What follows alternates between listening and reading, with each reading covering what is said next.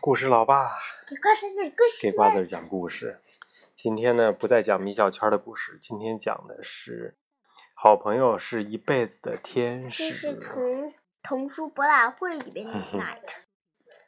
突然而至的车祸，打了几瓶点滴之后，小樱桃的病情好多了，几乎完全好了，不发烧，嗓子也不疼了。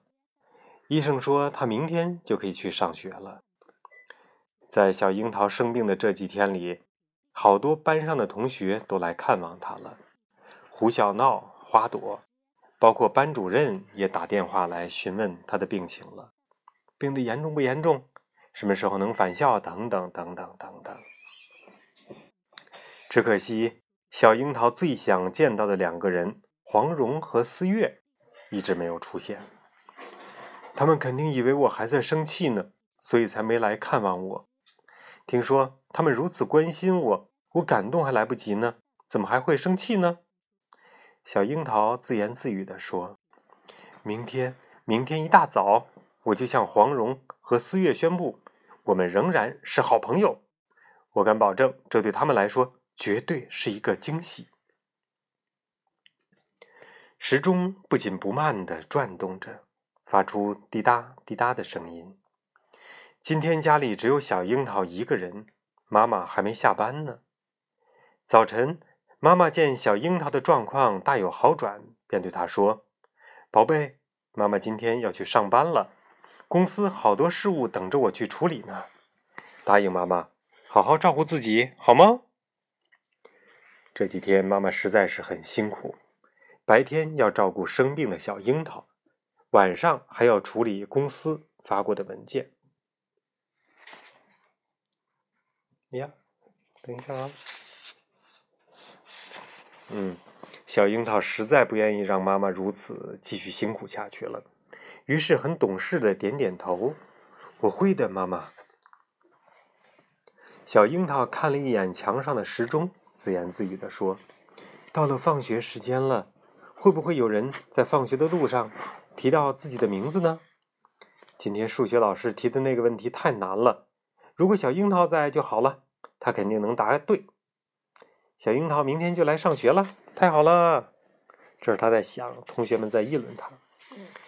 就在她浮想联翩的时候，叮咚，门铃响了。小樱桃从卧室走出去开门，会是谁呢？她一边走一边想，其实谁的大概范围他已经猜到了，肯定是同班同学。不过具体是哪一位同学，他要询问之后才能下结论。谁呀？通过防盗门，小樱桃大声询问按门铃的是什么人，却没有听到回答。他通过猫眼向外看，外面空荡荡的，没有一个人。真是奇怪了，怎么不见人影呢？难道说有人故意捣乱？小樱桃小心地把防盗门打开一条缝，探出头来查看。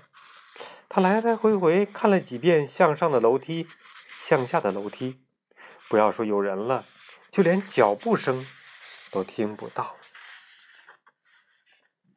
能够听到的，她希望黄蓉，哎，等一下，见鬼！小樱桃不满地抱怨了一句。就在他准备关上防盗门的那一瞬间，发现地上就在大门正对的墙角边有一封信。那确实是一封信。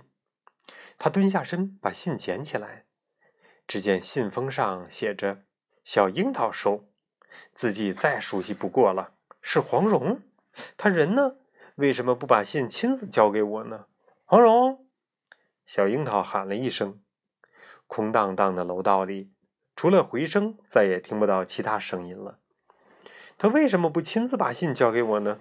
难道他就这么讨厌看到我吗？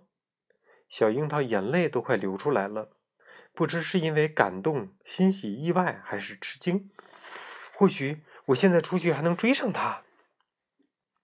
小樱桃自言自语地说，从按门铃到现在只不过才短短几分钟的时间，黄蓉肯定不会走远的。砰，他关上了防盗门，匆匆忙忙下楼追黄蓉去了。确实，黄蓉还没有走远，小樱桃刚跑出小区就发现了他。他在公路对面的那条人行道上呢，他背着书包，低着头，背影中都透露出失望。这还是那个令男生闻风丧胆的黄蓉，黄大侠吗？黄蓉！小樱桃扯着嗓子大声喊叫，他希望黄蓉能够听见，他希望黄蓉能够明白自己已经原谅他了，他们仍然是很好的好朋友。黄蓉听到了，他转过头来，黄蓉！小樱桃一边大声喊叫，一边使劲挥舞着手臂，吸引他的注意。黄蓉发现他了，他笑了，高举着手臂朝小樱桃招手，小樱桃！小樱桃竟然会出现，这太令黄蓉意外了。他笑着朝小樱桃这边走了，他有些兴奋过度了，都忘记这是在过马路，忘记看周围来来往往的车辆。他的眼睛一直看着小樱桃。人行道上一辆电动车快速行驶过来，电动车的主人嘴里还吹着愉快的口哨。黄蓉完全忘记了危险，她的眼睛一直看着前面的小樱桃。小心！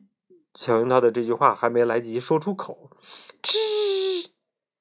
随着刺耳的刹车声，电动车撞到了黄蓉，她应声倒地。黄蓉！小樱桃大声嘶喊着。